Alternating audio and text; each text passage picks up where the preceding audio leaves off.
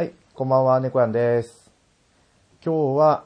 ケータマンさんが諸事情によりお休みということで、私一人の収録になるんですけど、最初はね、ほんと何話そうかなと思ってたんですよ。ポケモンの一人語りでもいいし、断末のインフィニットコンバーテが満を持して発売になったから、もう私のこの怒りじゃないですけど、思いを綴ろうかなと思ったんですけど、ちょうど本当にいいタイミングでゲストさんをお呼びすることができたのでですね、今回は二人で話をしていこうと思います。うちのクータラジオでは初めての登場です。あの、猫目のあいつ、猫関電子版の方では、あ、猫目のあいつでは、そうだ、ゲストさんほとんど呼んでないから来てないんですけど、猫関電子版の時に一緒にお話をさせていただきました。親バカゲームミュージアムのコロさんです。よろしくお願いします。よろしくお願いします。どうも猫屋さん、本当に 本当にお久しぶりでおござい久ます。しぶりです。本当に。ね、あの、僕をこう、ポッドキャストの世界に引き入れた猫屋さんですので、えー、ね、ちょっと、ちょっとまあ、疎遠になってしまっていたので、ここでまたね、ちょっとね、あの、番組にお邪魔してお話できるっていうのはもう、なんかね、あの、しばらくちょっとご挨拶してなかった分、ちょっと改まって、お邪魔させていただこうかなということで、はい。今日はちょっとね、あの、と、突然このゲストが決まりましたんで、えー、まあね、全然あのー最近ね、猫屋さんの番組聞き始めてる方とか、まあ、えー、まあ、最近って言ってもまあ一年とか、ね、ぐらいちょっとね、あのー前に スカイプで 収録した、あのーのが履歴で残ってるんですけど、それがあのー2017年の5月っていうのでね、もうね、2年ぐらい間が空いちゃってるんですよ。そう、だから私も本当、こう声聞いた時すごい緊張しちゃって、コロさんだと思って。ね。あの、すごいあの縁があるのになかなかこう、一回ね、あの、間が空いちゃうと、意外とこうズルズルいっちゃうっていうのもね、そうなんですよ。あったりもしますので、はい。まあ、せっかくなのでね、ちょっと、あのいろいろツイッターでつぶやいてたら、声かけていただいて、あはい。本当にもうね、何日か前に 声かけていただいて、どうですかっていうので、久々にどうですかっていうのでね、えー読んでいただきましたので、あの、まあ、半ば押しかけて きたような感じで、はい。今日は、ね、えー、普段のね、ちょっとゲタマンさんとの、えー会話とは少し違うかもしれませんけれども、ちょっと代役ということで、えーお話一緒にしたいなと思っておりますので、どうぞよろしくお願いいたします。はい。でもはいね、押しかけてきたっていうより私は首根っこを捕まえて引っ張ってきたような感じなんですけどね、どっちかったら。まあまあまあまあね、そまあ、やっぱりね、ポッドキャストやってる以上はね、話したいっていう気持ちはあるんですけそうど、なんですよ。なかなかね、その、続けていくと、やっぱりモチベーションが徐々にね、こう、今まで結構特別だった収録が、だんだんこう、うんうん。なあなあになってきちゃって、あれ、これ話したいことは結構あるんだけど、マイクセッティングして前に一人で喋るかってなってくると、なんか、あの、ゲームやっちゃったりとか。そうそう。で、なんだろう、賞味期限が過ぎたなと思うとその話が話せなくなっちゃうんですよね。そうなんです、そうなんです。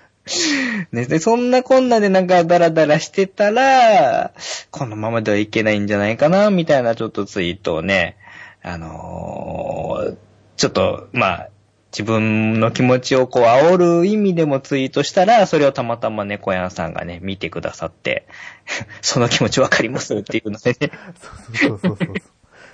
声かけていただいたんで、ああ、じゃあもうこれはね、あの、一人でやるよりは、二人でやった方が全然楽しいしな、ということで、はい、言葉に甘えさせていただきましたという感じですかね。はい、そうですね。まあ今回はお二人の共通の話題として、ポケットモンスターはい。の話ですよね。新作が出たということで、そうですね。はい。まあ、それを中心に話をしていけたらなと思ってますので、はい。はい。今日もよろしくお願いします。お願いします。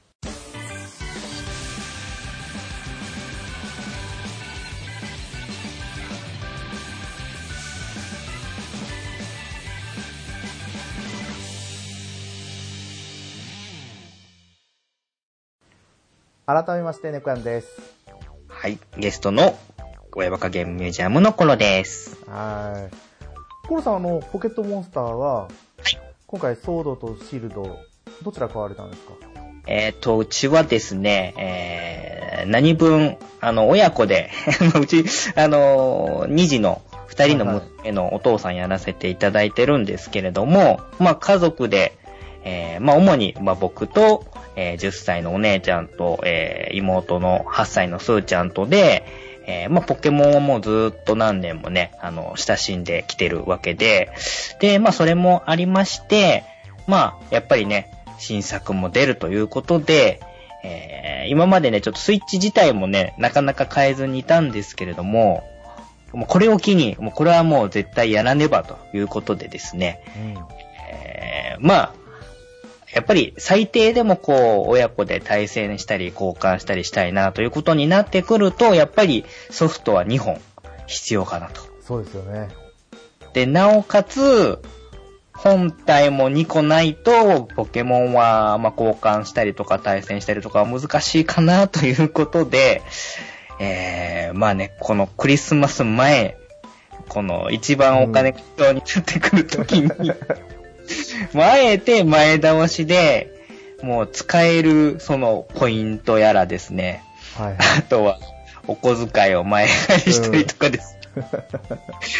の あの、うちにちょっとお小遣いを前借りすると月々でこう、お小遣いローンで奥さんに支払っていくっていう システムになってますんで、はいはい。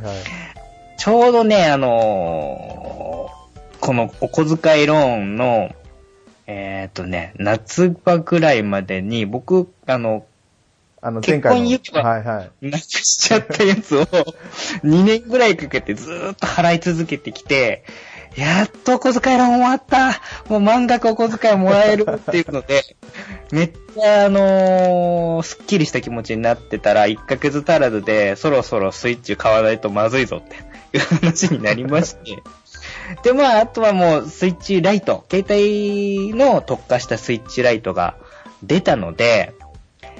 うーん、どうしようかなということで、いろいろ悩んだ結果、お小遣いを前借りしつつ、えー貯めてるポイントやら何やら、えーあとは、 PayPay の還元ポイントがどうやらっていうのをすべて使はいはいはい。って、えー Switch Lite を2台と、えーソードとシールドのダブルパックを買って、で、今まあ親子で遊んでるというような感じになってます。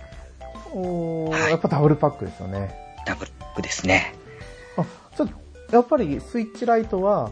一応、コロさんのスイッチライト2台なんですか？えーっとね、一応まあ僕のお小遣いで 買ってるので、あの、まあ、ゲーム機全般、うちはお父さんのやつのものを使わせてあげてるっていうような感じで、僕が休みの日だけ決まった時間に遊べるっていう、なってるんで、だからまあ一応建前上は、まあ建前っていうかまあ現実的に僕がすべて 前借りして買ってるものなので、あの、僕のものなんだけど、一応アカウントだけ、えっ、と、僕のアカウントと、まあ、子供用のアカウントっていうのを作って、で、一応まあ、あの、片一方は僕がメインで使って、片一方は子供がメインで使うみたいな感じにやってますね。そうか、アカウントが違えば、データも違うんでしたっけ？えっ、と、この辺ね、結構めんどくさい話になってくるんですけど、はいは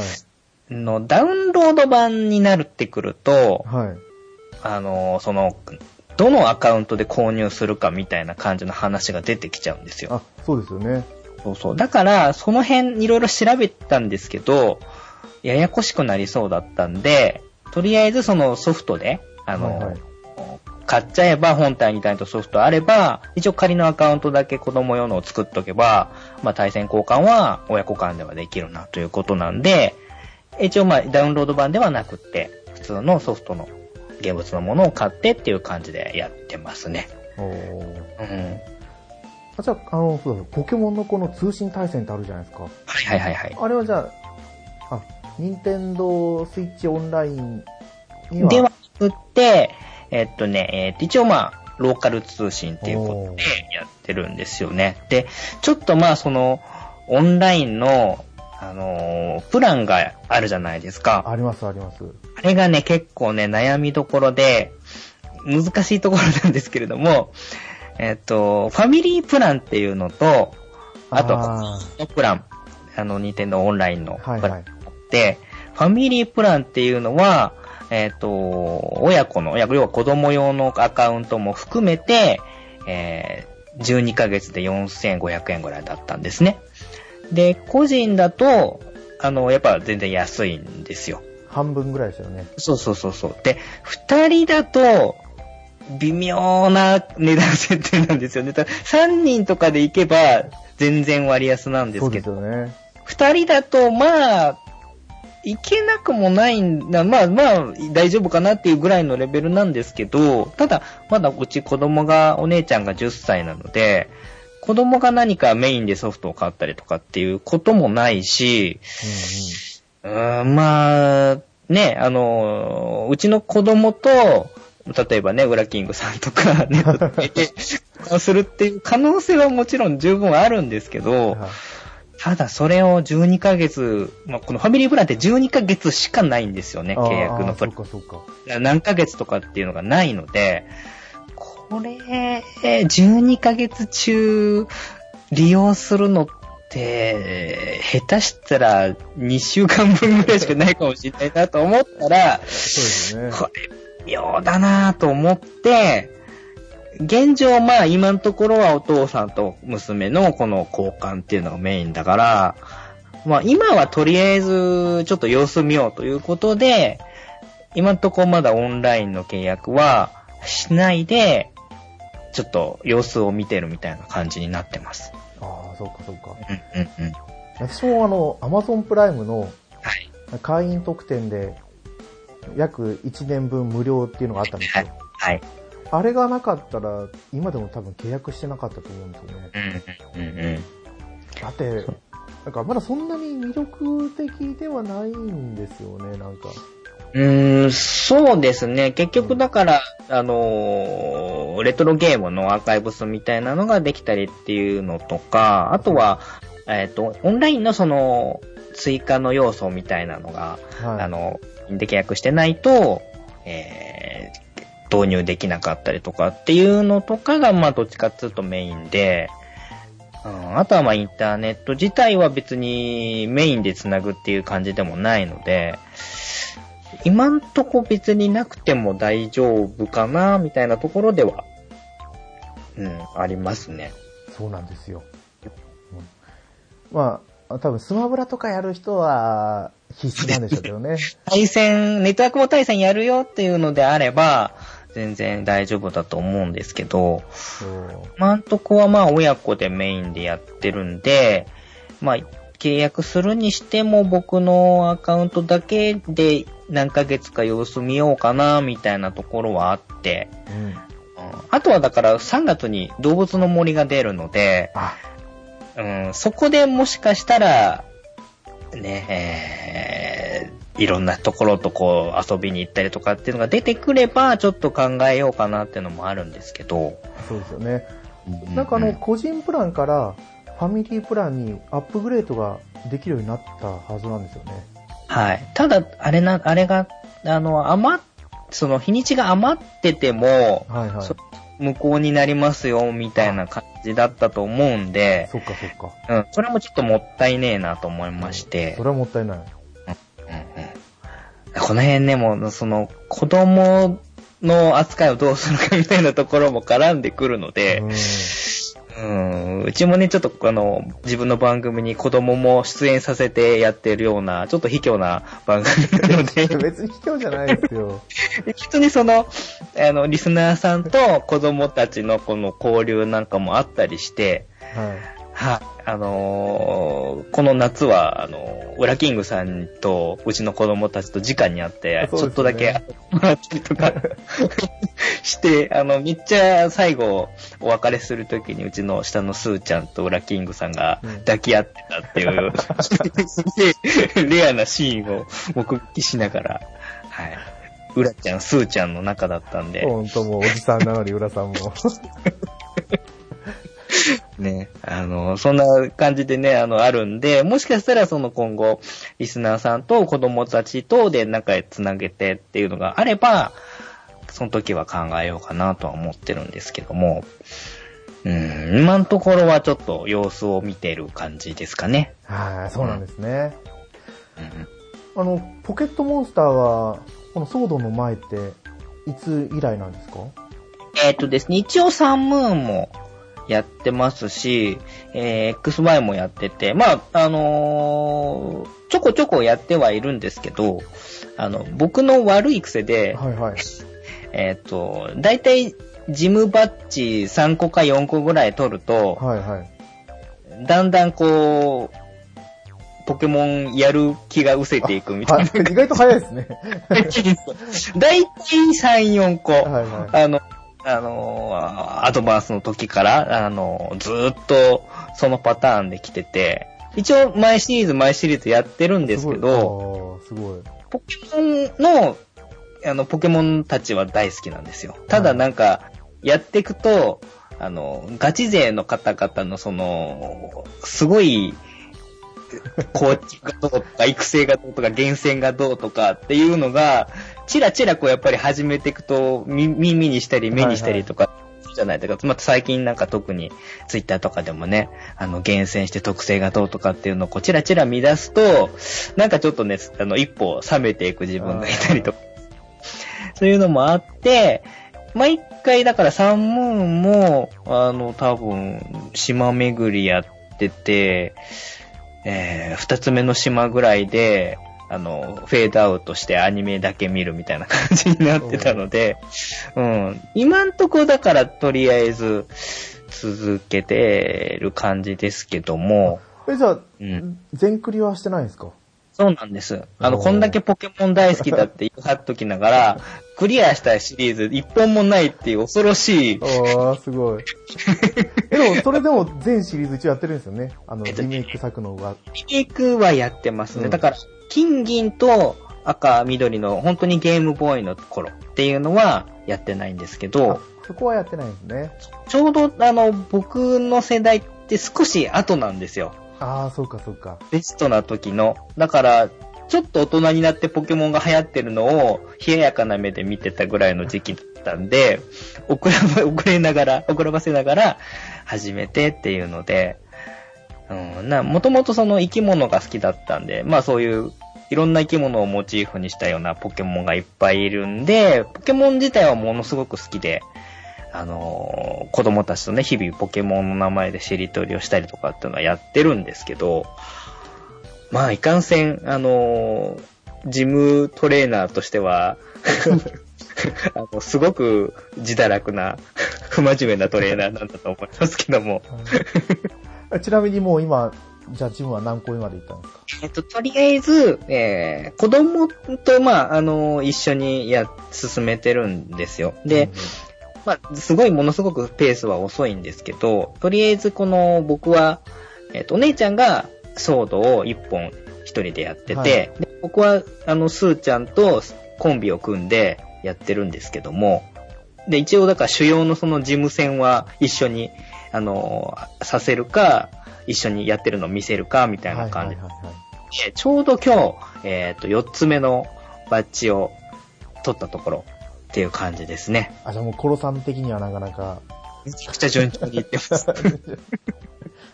で、あの、子供がいないときは、あの、お姉ちゃんに、あの、たえー、送るポケモン EV とかをひたすら何匹も集めたりとか、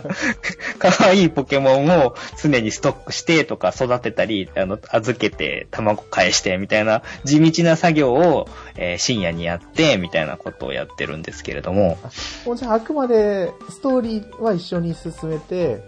ですね。そういう厳選みたいなところを夜な夜な一人でやってるんですね。まあ、厳選というかまあ、子供接待用の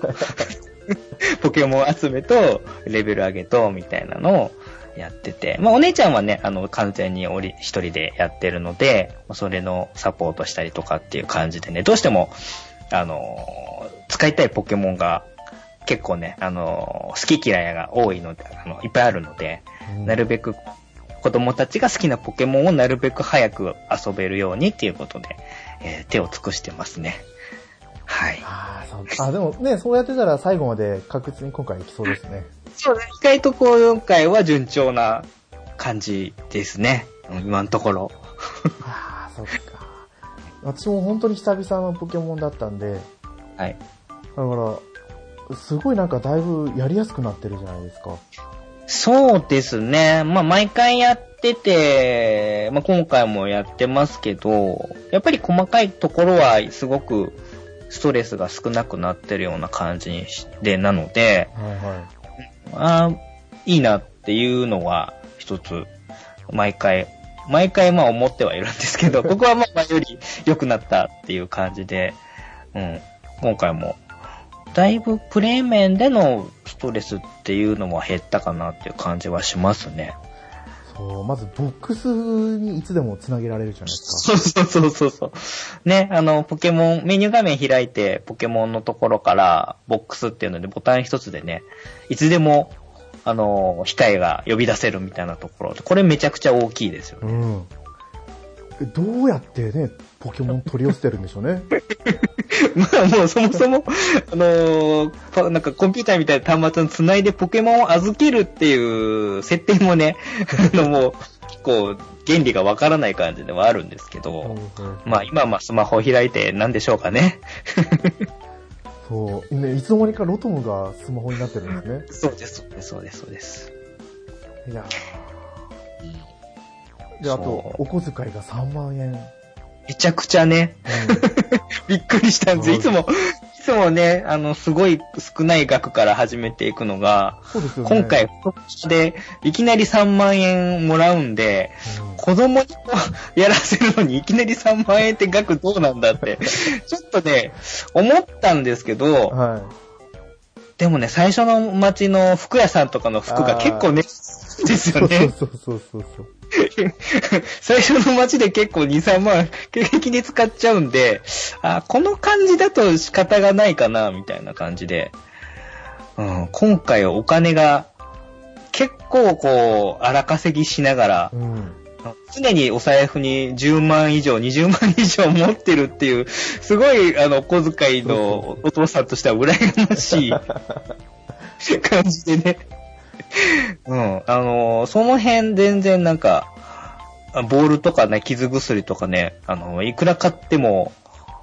いろいろこうお金を稼ぐやり方とかもあるので、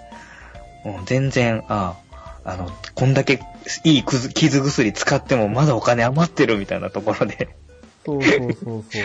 だから、こう、初心者の人でもすごいやりやすいですよね。うん。やりやすいですね。だから、毎ターン回復薬使って、相手の技がなくなるのを待つとか。すごい気長な戦法で そうそうそうね。結構だからその辺はやりやすいですし、あとは、その、技の、技マシンの他にも技レコードっていうので、使い捨ての技を覚えられるやつとかがあって、そう。あれが結構手に入るじゃないですか。あ、あのー、なんかワイルドエリアでしたっけ？そうです、そうです。そこで、あのーちょっとね、エネルギーと交換してもらえたりとか、そうです。そうですあの、あとはレイドバトルみたいなレイドバトルやると、もらえたりとかして、で、それが結構ね、あの、いい技とかを、序盤から、あの、いっぱい覚えさせられるので、そうなんですよ。結構今度いきなり、あの、攻撃力90とか80とかの攻撃力のやつとかが、序盤から使えるっていうのも結構ね、今までになかったかな、という感じですね。そうねそのワイルドエリアね、本当に沼なんですよね。ハマってしまえば。そうそう。あの、ちょっとね、あの、オープンワールドまではいかないんですけど、今までは割とこう、決まったマップの中で、何番道路、何番道路、2番から3番、4番って順番にこう進んでいくみたいな感じだったんですけれども、割とこう、強いポケモンが混じってきたりとか、あと天候が変わったりするんですよね。そうなんですよ。あれ、ちょっと砂嵐とかね。そう。僕も最初にプレイしていきなりワイルドエアに出たら、あの、大雨降って雷がなんか鳴りまくってたんで、いきなりこの天候でいいのかなみたいな感じが あって、ちょっと焦ったんですけど、最初はやっぱりこう晴れ間を見せてほしいそうですよね。そうそうそうそう、いきなり雨で、いきなりなんかものすごく強そうなポケモンに出会って、ボコボコにやられるっていう。そうそうそうそうそう。ね。なんか、あの辺はまあ、あの、新鮮な驚きがありましたけども。うんそう、だからそこでレベリングも簡単にできるじゃないですか。そうね。あのー、うん何でしたっけ？飴、飴みたいな。秘密の飴じゃなくて、不思議な飴。経験値飴とか経験値飴とか。がもらえるんで、ね、結構あの、バトルに出さなくても、あの、経験値稼げるところとかも結構あるので、うんそうなんですよ。うん。あのー、ね、もう全自動学習装置みたいな感じ。そうそうそうそう。今まではね、決まったアイテムを持ってなければダメだったのが、もうそういうのアイテムなしで、バトルに出てないポケモンも、あの、自動的に経験値振り分けられてっていうのもあるので、いやー、あとね、モンスターボールあるじゃないですか。はい。あれも戦闘中に X ボタンを押すと、ね。ね、チでポンってモンスターボールが選べるっていう、あれもすごく快適ですね。そうなんです。あれ、私、本当にエンディング直前まで気づかなくて。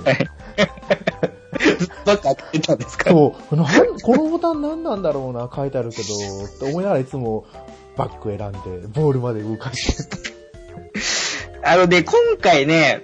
ものすごくいろんなその快適なものとか、新しい要素とかいっぱいあるんですけど、そう。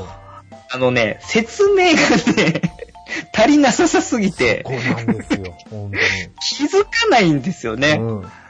あのーポケモンをこう、口笛で呼び寄せたりするボタンがあるじゃないありましたね。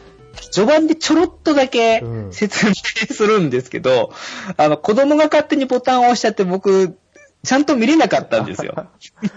そしたら、何ボタンで口笛が吹けるのかっていうのが全くわからなくなって、とりあえず、いろんなところでいろんなボタンを押しているんだけど、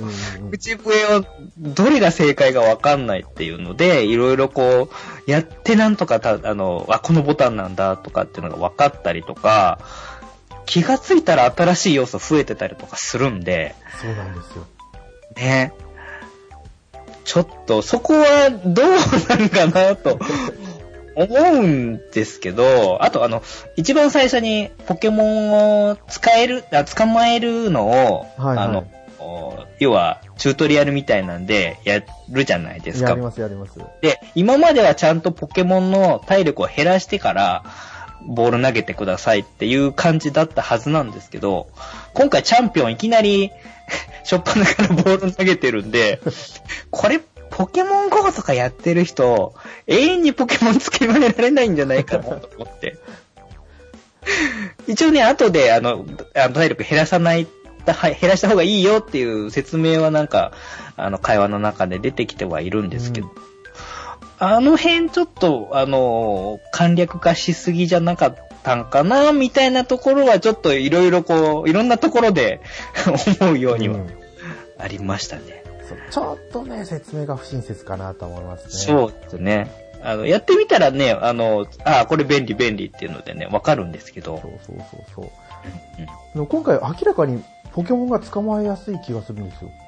ね、あの、あと、種類もいっぱい序盤から出まくって、あれは、ね、あの、ポケモンに慣れてる人は、新しいポケモンがどんどん出てきますし、そうです。知らない人は知らない人でも、めっちゃくちゃポケモン捕まえられるわ、みたいな感じの、あの、ところで、かなり楽しいんじゃないかなと思いますけどもね。うん。いや、もう本当に久々にやってすごい楽しんでる自分がいるんですよ。うん。見たことないポケモンが次から次へ出てくるので、そうそう。まあ、久々なんで、どれが今回追加になったポケモンかさえわかんないぐらいはい。なんですけど、いやでもその、さっきチャンピオンの話出たじゃないですか。はい。あ、私、博士からポケモンをもらうっていうのしか知らなくて。そうですよね。はいその流れもちょっと違いました。確かに。やっぱり今回初めてじゃないですか、チャンピオンからポケモンもらう。そうですね。あの、ポ博士に会うのがあんなに後になるっていうのは珍しいと思いますね。あそうですようん。うんね。うんそうなんですよ。なんで、まあ、流れは基本的な流れっていうのは大体、あの、よく似たような感じではあるんですけど、ただやっぱりちょこちょこ新しい感じにしようかなっていうところは伝わってくるので、うん。まあ、ね、まあ、古いっちゃね、し昔からずっとやってきたやつなんで、システムはそんな変わってないじゃんって言われればそれまでなんですけれども、まあ、それでも結構しっかりやっぱり楽しませてくれるっつうのはやっぱりポケモンすごいなとは思いますけどもね。今回コロさんに響いたポケモンいましたか誰か？えーっとですね、もうね、えー、どれか一匹には絞れないんですけども。あのね、やっぱり犬系のポケモンが好きなので、はいはいはい。やっぱりカンパチは、まあもう、発表されてからもうこれ絶対僕の推しになるっていうのでずっと言ってたんですけど、まあワンパチは、えーつけて、まあ今、あの、進化して、まあそれでも使ってますけれども、うーん、なんかやっぱり、普段使わな、今まで使わなかったポケモンとか使ってみたいなっていうような、思うような感じになってるので、まあ、それを育てていくと全然先に進めないみたいなところが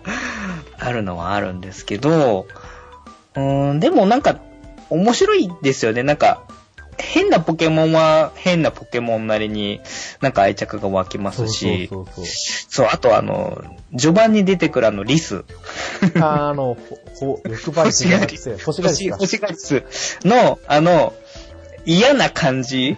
絶妙の嫌の、あの、パッと見ね、一番最初見たとき、お、可愛いリスのポッケ、あれ？可愛くない？みたいな感じの。なんかね、裏になんか、嫌な感じを秘めたって言えばいいのかなんかわかんないんですけうんど、あの絶妙に嫌な感じの、可愛いんだけど嫌なデザインっていうのは、あれすごいし秀逸だなと。そうですね。あれが、あの、さらに進化するとさらに嫌な感じが増して、うちの娘たちも、あの、この子は育てないってもう宣言してますから。か 悲しい。悲しい。あの嫌な感じのはすすごいな。逆にすごいなと思いましたね。そうそう。うんでもあの、あの子にはいっぱい会いますからね。そう。あの、しょっちゅう出てくるんでね。そうそれ、その辺もちょっとうざい感じが。そうそうそうそう。今回木の実を木揺らして取るじゃないですか。はいはいはいはい。あれも揺らしすぎると落ちてくるんですよね。リスが出てくるんですよ。が。あの、ちっちゃいリスかでっかいリスが降りてくるんそうですよね。そうそうそう。しかも、ね、出てくると最後、木の実食って逃げるじゃないですか。そうそうそうそう。マジかよと思うんですけど。ああいうので、なんか変な印象の残り方のポケモンも結構いますしね。うんうん。うんうん。ねえ。あとはまあ、事務戦がすごく、あの、スポーツエンターテインメント的な感じになって、ああ、そうですよね。あれが結構楽しかったです、僕。あの、ジムチャレンジ。そうそうそう。なんかショーになってる、今まではね、あのー本当に自分との戦いみたいな感じのところがあったんですけど、割かしこうスタジアムで観客に見守られて、で、勝つとね、結構そのファンみたいなの人に、あのー褒められたりとかするんですよね。そう毎回結構コメント変わってくるんですよね。そうそうそう。だんだん自分がこう、ちょっとずつ有名になってってるみたいな、えあの、その、表現の仕方とかも結構楽しくて。うん。ねちょっとあの、一番最初その、ポケモンが巨大化しますよっていう話がね、発表された時に本当に大丈夫かと、ポケットに収まんないじゃねえかと思ったんですけど、はいはい。あれ聞いてな、なんか、あの、逆に、あの、大怪獣バトルみたいな感じになって、あれはあれで結構楽しいなって思いながらやってるんで、まあ、最初の先入観って、まあ、あんま当てになんないなと思いながら、ね、遊んでます。そう。あ、そうそう。全然こう、ゲームの話で今、巨大化で思ったんですけど、はい。サトシがガラル地方に行くじゃないですか。はいはいはい。やっぱテレビでも巨大、あの、マックス化、大マックス化するんですよね。え一応多分ね、あのー今日の、まあ日曜日なんですけども、今日見た限りだと、えーポケモンが巨大化する現象がガラル地方であの発見されて、それの調査に行くよっていうような流れだったんで、おそらくまたそのダイマックスみたいなのは、アニメの中でも出てくるんだと思うんですけど。あれって、おあの、ダイ、ダイマックスバンド？名前忘れたんですけど、はいあの、バンドが光って、モンスターボール大きくなるじゃないですか。はいあれは、あれ専用のモンスターボールなんですかね？どうなんでしょう。でもね、ゲームの中では、普通のモンスターボールがでっかくそうそうそうそう。アニメ版の設定がどうなるかはわかんないんですけど、うん。ただまあ、サンムーンの時は、ウルトラビースト捕まえる時は、専用のウルトラボールで捕まえてたので、おそらく、どうなんだろう、設定的には、まあ、多分特別なモンスターボールの方がわかりやすいんじゃないかなとは思うんですけど、うん。まあ、ちょっとその辺が、まだ、まだ話題としては、これから出ますよ、みたいな話しか出てないので。うん。さすがに今までの手持ちのポケモン、ダイマックス化はしないですよね。いやー、わかんないっすよ。え そしたら、あれじゃないですか、やっぱモンスターボールをどこで入れ替えてるんだろうとか。わかんない。わかんないですよ。もうだって、もう、サンムーンのアニメで、ね、サトシはドラゴンボールでカメハメハ打ったみたいな感じになっちゃってたんで。あの、サトシだったら、あの、その辺無視してね、ええ多分やると思いますよ、巨大化。ピカチュウまで大きくなっちゃいますかね。大きくなると思いますよ。えー、それはボールに入るんですかね？いや、あれはなんか、また入らずにやるんじゃないですか。Z 技的な感じで。やらかしますかね。すると思いますよ。いや、そっか。いや、今回を機にまたちょっとポケモンのアニメも見てみようかなと思ってるんで。うん。あの、またちょっとね、新しい、ポケモンのアニメの方も、えー、結構この、今までの過去のつながりも残しつつ、新しいちょっと展開っていうような感じになってるんで、あのー普段は、あのあ、まあ、これ言わない方がいいか、アニメの。なんか普段はそのママと一緒にいるポケモン、サトシのママと一緒にいるポケモンが、はお今回はサトシのお世話をするためについてくるみたいな感じの流れになってたりとか、あの、ちょこちょここの今までの伏線を少し変えてきたりとかっていうようなところがあるんで、あの、意外と楽しいかもしれい。ないです。また、ちょっと、ね、新しいポケモンって感じがしますね。ですね。いろんな地方にも行きますよっていうような流れになってるんで、ちょっとその辺は楽しみですね。あーこれから、あとジム4つちょっとですか？そうですね。であとチャンピオンと。今回初めて行くんじゃないですか、チャンピオンも。初めて行くかもしれないです。はい。悪い、あの、病気がね、出なければ、再発しなければいけると思うんですけど、はい。いや、まあまあ、スーちゃんのためにね。そうですねうん。せめて、ちょっとね、ジム、や、クリアしていくところを見せてやんないとね。はい。そう。いけないと今回、ポケモン、スイッチライト買ったじゃないですか。はい。ポケモンの話は一旦ここで変えちゃうんですけど、はいなんか今後変えたいソフトのとかあるんですか？さっき話していた動物の森しかり。そうですね。とりあえず、今、えーお小遣い的には、えー子供たちには、動物の森貯金を始めろよっていうふうには言ってるんですけれど。まあ、それはまあ、毎回、あの、前シリーズ買ってるので、えーやるとして、うーんと、割と僕、その、スイッチを買うにあたって、はい。あの、インディーズ系のダウンロードソフト、ああ、たくさんありますよね。あの、すごく、あのーやりたくって、それを携帯機でできるっていうのが、どっちかっていうと僕はね、一番この、買いたいなって思ってるような理由だったので、今だから欲しいものリストに結構、あの、ダウンロードしたいやつのリストでピックアップしてってるんですけれども、まあそれをちょっとちょこちょこ、えー、つまみながら買っていきながら、とりあえずはまあ動物の森までは繋ごうかなというような感じではあるんですけども、はいでも、休みの日だけだったら、結構動物の森までぐらいが、もしかしたら、全クリかもしれないですよね。ポケモンが。そうですね。だから、まあ、今とりあえず、あのーポケモンと一緒に、一緒にっていうか、まあ、ポケモン買うまでに先に本体が来てたんで、はいはい。買っであるのが、えっ、とね、えっ、と、まあ、インディーズじゃないやつで、えっ、と、ファイアーエムブレムは最初に買ったんですよ。で、まあ、あの、まだ序盤も序盤なんですけども、完全にはポケモンに乗っ取られてるような状態だったんで、うんそれは一応、あのーやれるようにはしてあるんですけれども、えーっとね、今ちょっと買ってるインディーズのソフトが2本ありまして、はい。で、えーっと、これがですね、えーっと、一つが、えーっとですね、これはですね、はいえーっと、前々からちょっと気になってたやつなんですけれども、えー、ザ・フレンド・オブ・リンゴ・石川っていうですね、あ これ、あの、タイトル聞いてわかる方も結構いらっしゃると思うんですけれども、2D の、まあ、ドット絵で、えっ、と、これ、国尾くんが大好きだったロシア人のゲーマーの人が、まあ、その、リスペクトじゃないですけれども、はいはい。まあ、自分たちでもちょっと作ってみようかなということで作った、まあ、要は不良 2D アクション、ドット A アクションゲームみたいな感じの、えーゲームが出てるんですね。はい。で、これを、前からちょっとずっと気になってて、で、国尾くんも割とね、ちあの、小学生時代とか遊んでたんで、まあ、それの流れでちょっと買って、で、ちょこちょこやってるんですけれども、ーはいはい。これ、すごい雰囲気いいですよ。あの、不良文化と言いますか。あの、昔のそのなんか不良漫画みたいなのがあるじゃないですか。はい、ありますあります。その、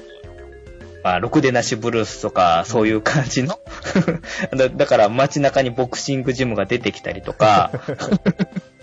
あの、ちょっと行くと、なんか、ボロいガレージみたいなのに、あなんか過去終わり、いや、昔になんかあったかなっていうような、えお兄さんが整備やってる、なんかちょっと昔のね、車を整備してるようなところがあったりとか、あとは、河川敷の下には不良が溜まってたりとか、これ雰囲気だけでもね、あの、この味わう価値がある、えーゲームなんですけども、ちょっとまああの、国尾くんを想像してやると、少しイメージが変わるかもしれないんですけども、あのーどっちかっていうとこれ、アクションゲームっていうよりは、その、学生生活を自由に送ってくださいみたいな感じのニュアンスのゲームになるんで、なんか育成要素みたいなので、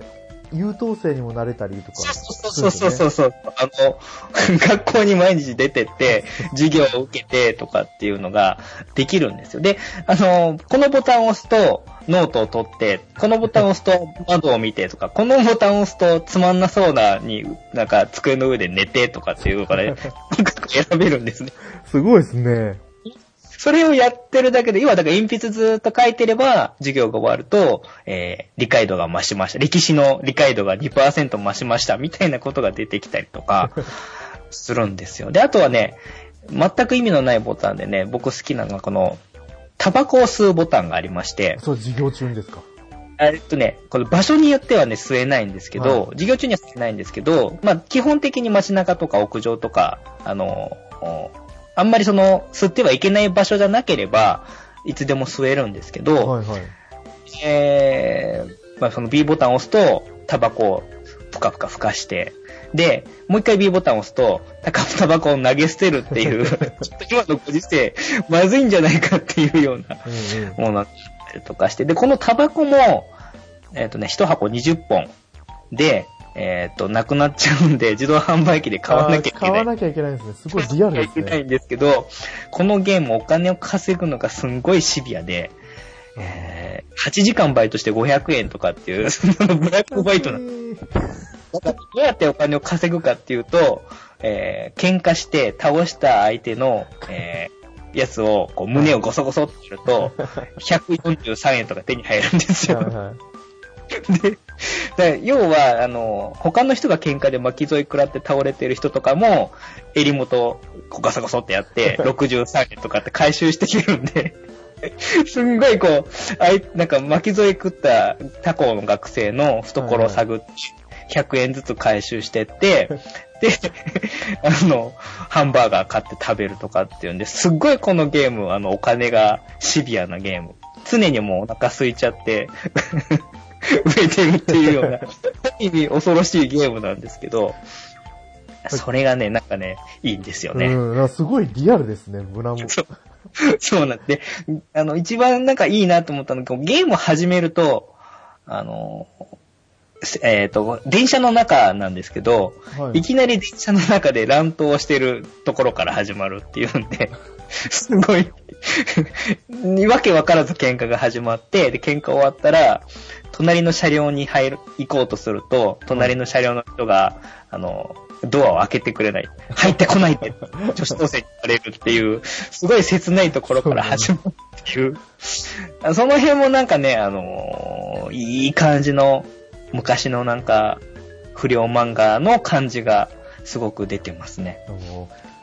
これは日本語パッチちゃんと当たってるんですか？日本語がすごくちゃんと訳されてて、もうね、なんか、セリフ回しとかすごいいいんですよ。ちょっと文学っ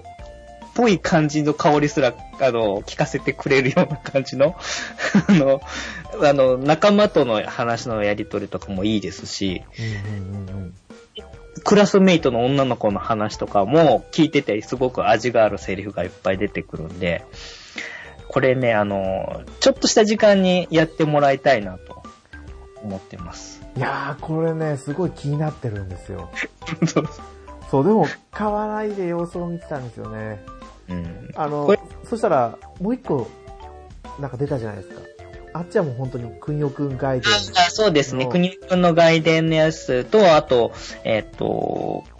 うん、あのおんあの女の子の主人公のやつとか、あとは、小林っていうキャラクターが主人公のやつとか、結構今、国尾くんね、あのー新作も出てきたりとかもしてるんで、そうなんですよ。ね。ただね、あの、国尾くんはね、やっぱりね、強いですよ。この、石川林吾くんはね、めちゃくちゃ弱いんで、あの、2対1とかでやられたらすぐボコボコになって、で、やられて自分の位置から、スター、再スタートみたいな感じで、その日一日もうほぼ潰れるみたいな感じなんで、なんで、そこのとこもちょっと結構リアルな感じですね。まあさすがに自分の胸ぐらから財布を盗まれるシーンはないんですか？はないと思うんですけど。はい。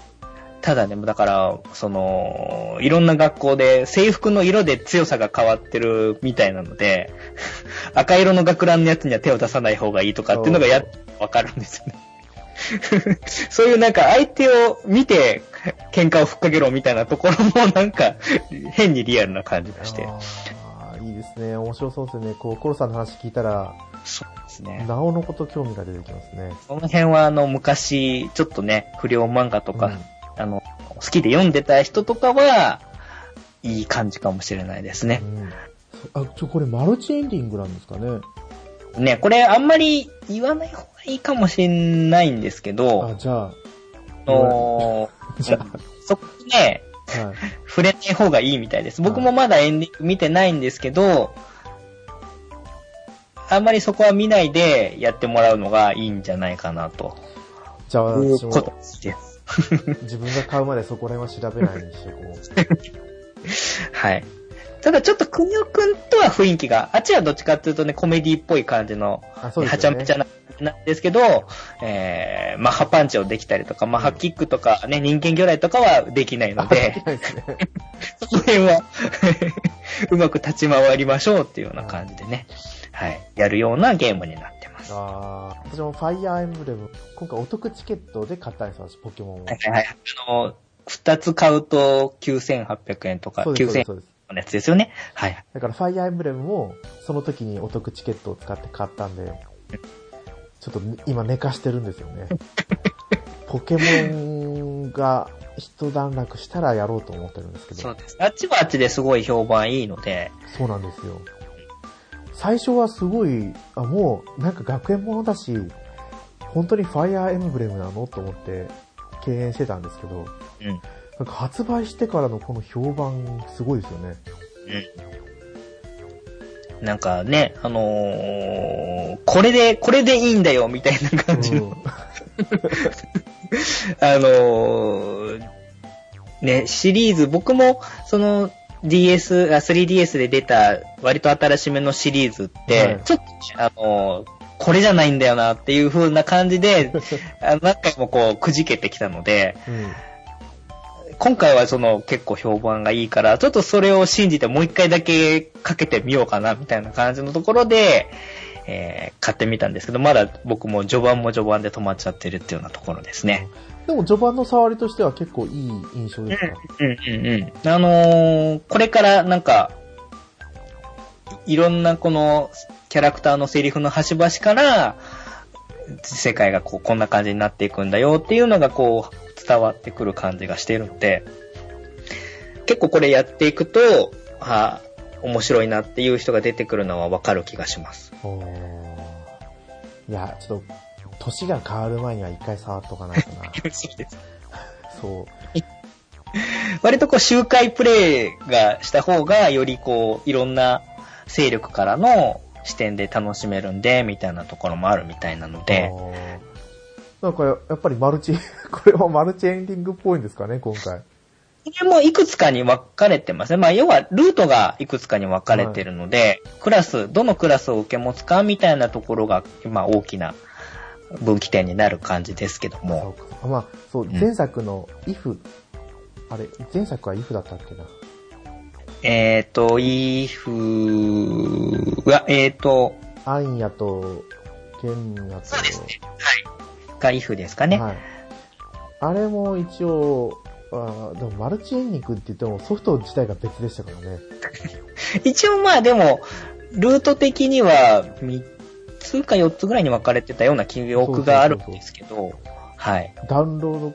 あの、二つのソフトのデータがないと最後のストーリーにいけないっていう。そうですね。まあすごい商売だなとは思いますけど。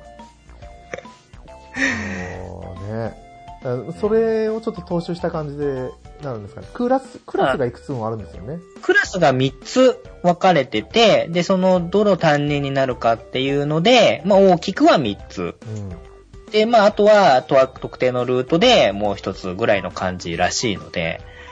うん。そこは、そうなんですけど、あとはまあその、仲間にするキャラクターによって、その、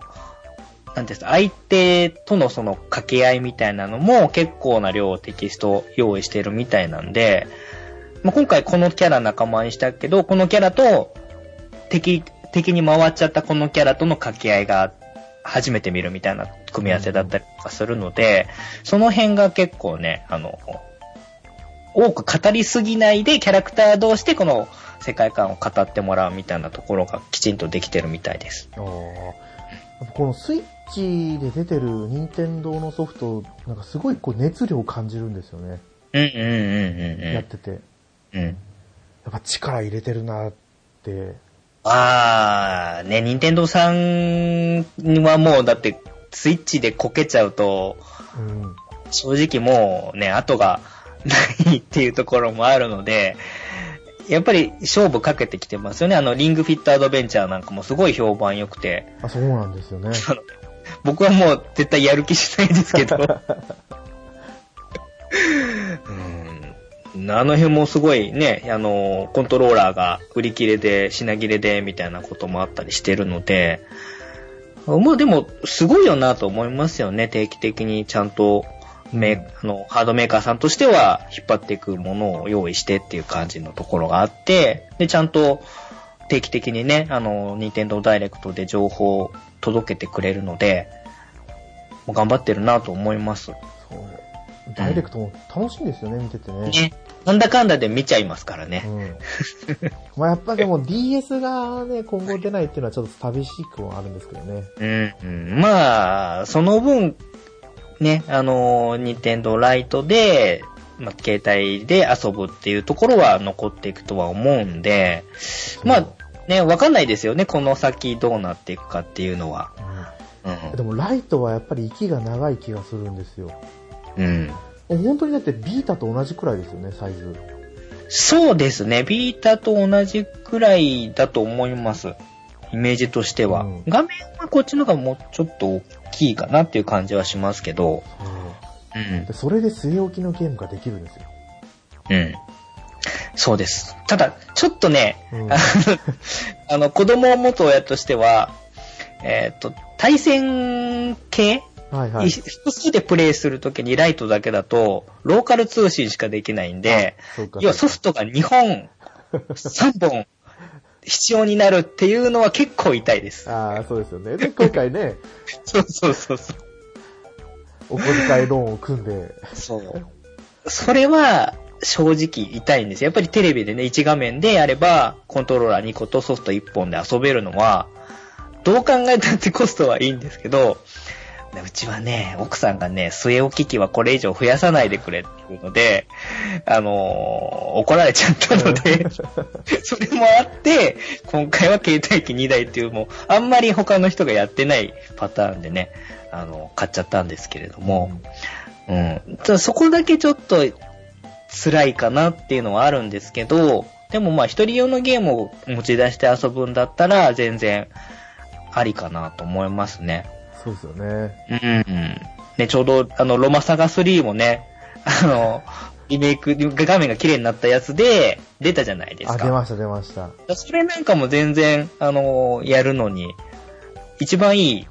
あの、ハードなんじゃないかなとは思ったりはしてますけれどもね。もう一番いいですよ。うん基本的にね、私もスイッチ持ってますけど、うんほぼほぼ携帯モードですからね。うん。ねえ。まあ、やっぱり、その大画面でやりたいとか、あるとは思うんですけど、そのソフトによっては。うん。ただまあ、持ち出せるっていうのは、すごく、それだけで、まあ、良さにつながってくるポイントだろうなとは思うので、うん、僕なんかは、あの、全然スイッチやる前、買うまでは、あの、しばらくゲームちゃんとやれてなかったんですけど、やっぱりこのスイッチライトを持って、まあ、カバンの中に1台持ってってっていうことで行くと、割とこう仕事帰りでちょっと空いた時間で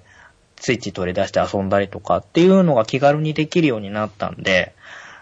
やっぱり持ち出せるってすげえなと思いましたけれどもね。すごいですよ。そう、ようやく、あの、最近、ゲーム系ポッドキャストっぽく、生活が回るようになってきましたもの。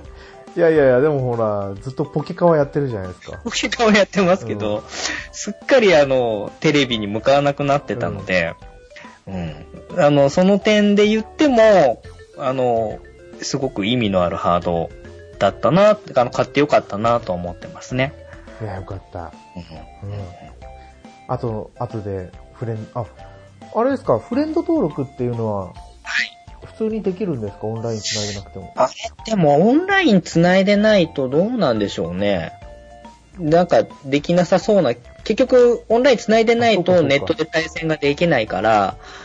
とりあえず僕も個人で何ヶ月か様子見でやろうかなとは思ってるんですけど、うん。なので、その時とりあえずじゃあフレンド申請出します。はい。そうそう、あの、その一応発売日に買ったんで、はい。あれ、オンラインが発売してから6ヶ月後とかだったんですよね、始まったのが。うんうんうんうん。それ。ますでは、ね、何事もなく普通にオンラインをやってたんで、うん。なんかそんなの関係なくフレンドとかもできそうですよね。ちょっとその辺が、あの、僕もまだ、ネットワーク関係のところはね、詰め切れてはないんですけれど。いやいや、よかった。まあ、スイッチでね、いろいろ一緒になんかできたらいいなとは思いますね。もしオンラインに繋がったら。はい。はい。まあ、ちょうどうちの番組としても1時間を、はいなんで、今回はこれで、はい。はい、終わりにさせていただこうかなと思います。お話しましたね。はい。は い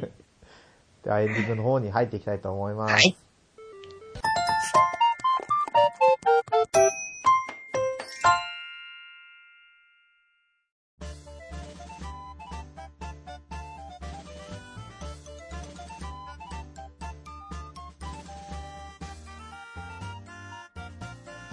ンディングです。グータラジオではお便りをお待ちしてます。ツイッターでハッシュタグ、グータラジオでつぶやいてください。はい、コロさん。はい。今日はありがとうございました。とうございました。いやね、あの、もっと軽くさらっといろいろ話する感じかなと思ったんですけど、やっぱね、今やってるゲームの話をすると、止まりませんね。もう熱量が違いますからね。で、あの、本当に触りのところまでしか多分、うんポケモンに関してもね、あの、ここが良かったとかっていう話だけしかできてないですけども、全然話題が尽きなかったので、うん、やっぱりリアルタイムで発売されてるゲームを生でやって、この盛り上がりに乗っかるみたいなところも、うん。やっぱりある程度はやっていかないと、ダメかなって、改めてゲーム系番組やってる身としては 思いました。いやー、絶対そんなことないって今多分もちおさん言ってると思いますよ。うん。まあ、古いのは古いのでね、あの、楽しいですし、インディーズも楽しいですし、まあ、ね、今出てる話題の新作ソフトも、やっぱりやりたいな、という気持ちにさせてくれたので、スイッチさんありがとうっていう感じですね、今はね。うん。いや、本当にね、もう、うん。私も発売して1年経って、スイッチのありがとうも今すごい、あ、もう1年 ?2 年ですかね。そうですね、割と、それこそ2017年だったような気がしますね。そうですね。そんぐらいだったと思うんで、まあ、ここに来てだいぶソフトも充実してきたし、いろんなジャンルのやつとかも揃ってきたので、そうなんですよ。うん、うん、うん、うん。あの、コロさんは将来的にはい。桃太郎電鉄は買いますか？桃鉄はね、あんまりね、今までやってこなかったので、いまいちね、うん今だって本家もいろいろ揉めてるじゃないですか。イラストレーターさんがあの別のやつのパクったようなやつ書いちゃってみたいな感じのいろいろあるじゃないですか。はいはいはいその辺もなんかあってね、ちょっといまいち乗り気ではないんですけれども。あそうなんですね。うん私は、あの、やっぱり幼少期に桃鉄をずっとやってきて、うんあれ、なんかあれで日本を覚えた感じなんですよ。そうですよね。やった方はみんな 言ってますね。そう、だから、あ娘にやらせようかなって。そう、だから、桃鉄で覚えるか、えー信長の野望で覚えるか。コロさんは思いっきり信長の野望じゃないですか。そうそうそう。そっちで一応地形は覚えましたね。うんいやーね、まあ、今後、うん本当に楽しいゲームがいっぱい出ますからね。私はとりあえず聖剣伝説待ちかなと。でも、さんはその頃ね、もう動物の森に旅立っていかなきゃいけないから。はい無人島生活、ね、借金抱えて無人島生活を、リアルでもゲームの中でも借金を抱えるということで 楽しもうと思います。あれって動物の森ってやっぱ最初は森だったんですか？舞台は。まあ、そう、森、森、そうですね。まあ、村かな？森の中にある村っていう感じのイメージであったんですけど、今、ね、うん、あの、無人島にツアーで行かなきゃいけないみたいな感じになってるんで、うん、その辺はちょっとまあやっぱりマンネリ化もあるんで、新しいことをやろうかなみたいなところの、か、あの考えが、あの、見えていいんじゃないかなと思いますけれどもね。ねポケットキャンプの雰囲気がそうですねありま。すよね。うんうん。スマホの方でもアプリでもね、出てますからね。うん。でも最初の頃やったら全然やってないから、うん。どうだったかもう今わかんないですけど、でも、まだまだサービス続いてるし、アップデートもやってるしで、また多分、あの、新作出ても連動とかしたりするんじゃないかなとは思いますけど。そうですよね。うん。具体的は、もしかしたら、そうですね。そう、でも、うちの娘4歳なんですよ。はい。最近ゲームショップ、私がゲームを見たいからって行くと、はい。なぜか毎回あの、あ爆鳥スピリッツじゃなくて、釣り、釣りのゲームを、あります、あります、あります。毎回なぜかこれを持ってきて、サメのやつこれ欲しいって言ってくるんですよ。絶対できないし、やらないでしょ。まあなんかね、あの、子供が好きそうな感じのギミック感はありますけど。ありますよね。今では、あ、じゃあ、ね、字が読めるようになったら好きなやつ買ってあげるよって 言って、今、が一生懸命覚えてるんですけど、ものすごい適当に当て字で読むんですよ。いや、でも、ね、あの、なんか一つ好きなものがあって、それきっかけで文字を覚えるとかっていうのを、すごい、あの子供って早いので、うちもね、ポケモン好きで、カタカナとかポケモンで覚えてったようなもんだから、ああ、いいですね、ポケモン。うんうんうんうん。ね結構好きなものって侮れませんよ。そっかうんポケモンにやらせてみ、あの、さすがに4歳だといけないかと思うんですけど、なんだろう。でも、あ絵とか見せてこれが名前覚えたりとかっていうのは多分言葉でね、すると思うんで、で、そっから覚えてからこれがこういう風な字書くんだよっていう流れに持っていけば多分すんなりいきますよ。ああ、やっぱり先輩は違いますね。で、何せ僕も何年もかけてポケモンが好きなように仕向けてったんだよね。悪いお父さんですから。いやいやいや、いいんですよ。ねうん。いや、まあねね、今回こうやって来ていただいて、はい。今度は私もお邪魔させてもらおうか わかりました。うちもね、一人語りどうしようかなって言ってるぐらいなので、ぜひぜひ来ていただいて、な。はい。はい。ね、いろいろ、前にね、ちょっと話題に出てたブリガンダインの話をしてもいいと思いますので、はい、聞いていただければ何でもお答えできます。はい。あの、よかったら番宣でも、あ、はい。すいません。じゃあ、えーとですね、えー、ポッドキャストの番組で、えー親バカゲームミュージアムという番組をやらせていただいております。えー、先ほども言いましたけれども、えー、ー冒頭で言いましたけれども、2児の、えー10歳のお姉ちゃんと8歳のスーちゃん。と、まあ、そのお父さんということで、まあ、子供たちも時々出演しながら、えーゲームの話とかですね、えーまあ、いろいろ、最近はアナログゲームの話なんかもちょっと出てきたりとかもしてるんですけれども、まあ、親子で遊んだものの話とか、まあ、あとはゲストをお招きして、ゲームのマニアックなお話とかっていうことを、えー不定期でやらせていただいております。で、一応まあ番組の中でもう一つ、えーサブ番組みたいな感じで、えーこっちはね、子供たちがメインでやってる番組で、